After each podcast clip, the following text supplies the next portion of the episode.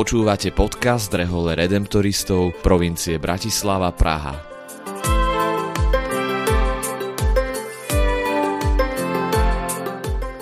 Kongregácia Najsvetejšieho vykupiteľa, Redemptoristi, je reholou, ktorú pred takmer 300 rokmi založil svätý Alfons nedaleko Neapola v dnešnom južnom Taliansku. Od začiatku sa venuje ohlasovaniu radostnej zvesti o vykúpení opusteným a chudobným – na našom území sa to dodnes realizuje najmä prostredníctvom farských ľudových misií, ktorým je venovaná aj táto séria podcastu.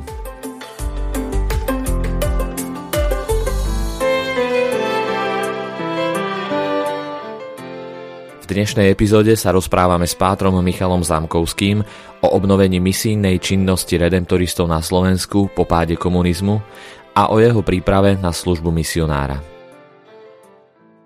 Páter Michal, koľko rokov ste už ľudovým misionárom?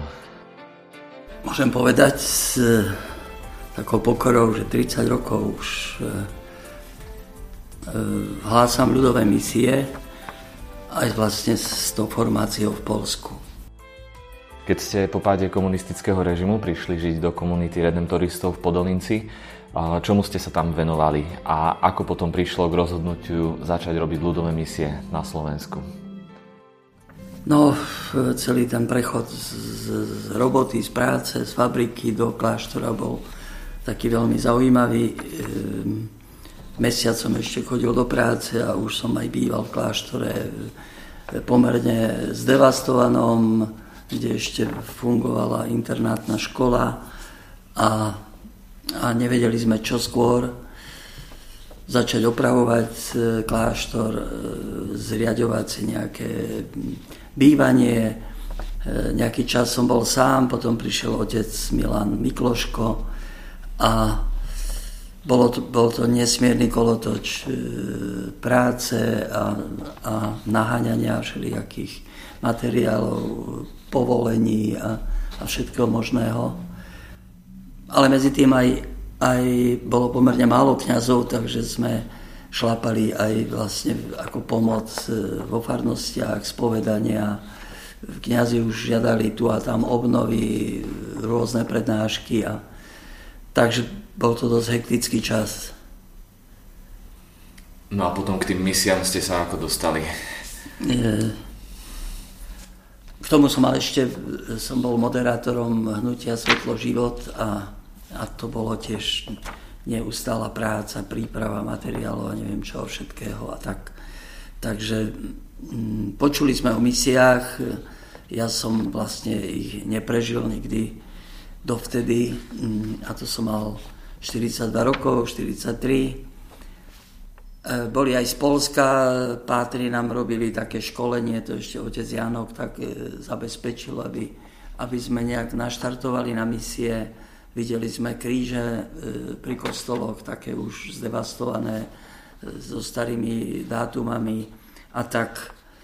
Ale vtedy prišlo v našej e, viceprovincii ku zásadnej zmene. Našim predstaveným sa stal páter Robert Beza, ktorý prišiel z Ríma a ten tak kategoricky rozhodol, že odchádzam do Polska. Bolo to tak vlastne z, zo dňa na deň. Niekedy v júni bola naša kapitula a v septembri už som mal byť v Polsku. Tak som sa najskôr bránil, ako je to možné, tu je toľko práce a neviem čo všetkého. E, vždy poznáme to, ten, ten syndrom takého spasiteľa, že to keď ja odídem, tak sa to všetko tu zrúti. A, ale on kategoricky povedal, nie, balíš sa, ideš do Polska, a to bola moja záchrana, za to mu veľmi ďakujem. A tak som odišiel na, aj nie na celý rok, ale tak možno 3 čtvrte roka do Polska, do Gdyne a tam som vlastne štartoval tie misie, najskôr som musel upokojiť mysel a všetko a tak. A som ich videl, ako ich robia v Polsku, to bolo dôležité. Predtým sme robili nejaké obnovy, sem tam som robil nejakú adventnú obnovu, postnú obnovu, ale neboli to misie a, a nikdy by som bez tej prípravy v Polsku nejak tak nenabehol na, na skutočnú takú prácu ľudového misionára. V Polsku ste teda absolvovali redemptoristickú školu pre misionárov, tzv. Tyrocínium. Čo vám to dalo? Čo ste sa tam naučili na tejto škole? Za prvé, konečne som sa ocitol v kláštore. Ja som nikdy nebol v kláštore, nemal som noviciat v kláštore, takže som e, začal tam žiť kláštorný život e, v komunite, ktorá bola pomerne veľká.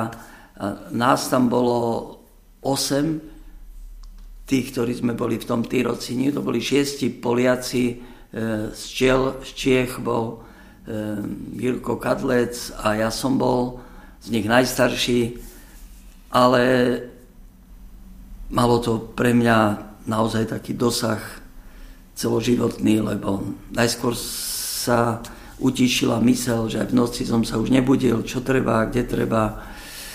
Vieme to, keď sme príliš preťažení, že aj keď vypneme rýchlosť, tak ten motor stále ide a, a, a tá mysl je e, nejakým spôsobom zaťažená stále tými problémami a keď sa to všetko utíšilo, stíšilo, tak tam sme mali prednášky, podľa toho sme potom vypracovali kázne, porovnávali sme si ich, hovorili e, ako pred tými farizejmi a tak, e, takže malo to pre mňa, mal som možnosť si čítať, študovať, pozerať a hlavne s niektorými polskými misionármi som mohol ísť a prežívať tie misie, ich vidieť e, a vidieť, ako to vlastne pôsobí.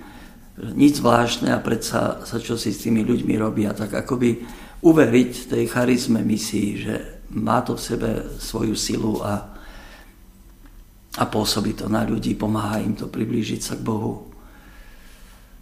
Odtedy sme aj priatelia, tu a tam stretávam tých spolubratov z Polska, tak aj, aj som sa mohol viac dokonaliť v polštine a doteraz môžem čerpať z mnohých materiálov v polskom jazyku. Po návrate z Polska ste teda už hneď začali robiť ľudové misie aj na Slovensku? Áno, hneď, hneď už sme mali plán, takže som tam ani nedokončil to Tyrocinium, čo dnes mi je trochu ľúto, lebo už tu bolo treba pomáhať a hneď e, už v poste 1994 sme naplánovali misie v Lesnici a potom ďalšie a ďalšie misie a potom sa to už rozbehlo. Takže niektoré veci som si ešte dorábal, čo som mal v Polsku ešte mať urobené ako obnova misií a tak, ale už som nejak bol v tej línii aj na tej vlne, takže už to potom tak nejako išlo.